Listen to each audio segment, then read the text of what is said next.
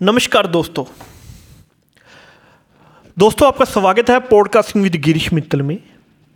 आज हम बात करेंगे बदलाव कैसे लाएँ अपनी ज़िंदगी में। पॉडकास्टिंग का जादू भारत में युवाओं के बीच बढ़ता जा रहा है।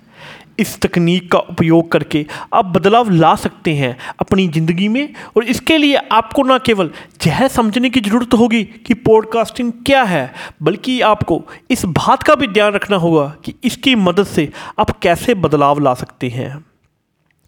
बदलाव लाने के लिए पहली चीज़ है आपकी सोच और विचार, तरीके को बदलना।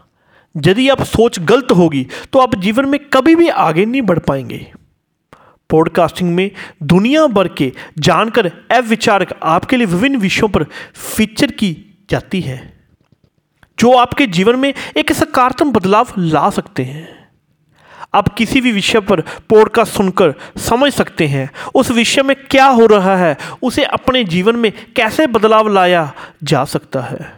इसके साथ ही पॉडकास्ट में मौजूद विचारक आपको विभिन्न उपाय देते हैं। जिनसे आप अपनी ज़िंदगी में सकारात्मक बदलाव ला सकते हैं। पॉडकास्ट में मौजूद आत्मनिर्भरता एवं सुखद जीवन जीने के उपायों के साथ आपको विभिन्न रोज़ाना के अभ्यासों को भी सलाह देते हैं। अगली चीज़ है संगठन क्षमता बढ़ाना। जब आप अपनी ज़िंदगी का ब्यौरा बदलते हैं तो ज़रूरत पड़ती है नए अभ्यासों के साथ अपनी दैनिक ज़िंदगी का व्यवस्थित करने की।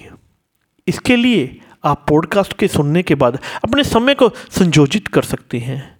इससे आप संगठन क्षमता बढ़ेगी, जो आपके जीवन में सकारात्मक बदलाव लाने में मदद करेगी। अंततः, बदलाव लाने के लिए सबसे महत्वपूर्ण बात है कि आप अपने समय के कार्यों को निरंतर देखते रहें। पॉडकास्ट के द्वारा जो ज्ञान मिल होता है, उसे आप अपने जीवन में लागू करें, तब की सकारात्मक बदलाव ला सकते हैं। समाप्त रूप से पॉडकास्ट एक तकनीक है जो आपके बदलाव लाने में मदद कर सकती है। इसे समझने एवं इसके द्वारा सकारात्मक बदलाव लाने के उपायों को ध्यान में रखते हुए आप अपने जीवन में सकारात्मक बदलाव ला सकते हैं। इसके साथ ही आजकल बहुत से पॉडकास्ट हिंदी में भी उपलब्ध होते हैं। इसलिए अपनी मातृभाषा के द्वारा इससे जुड़े सभी नए और उपयोगी माहिता को समझ सकते हैं।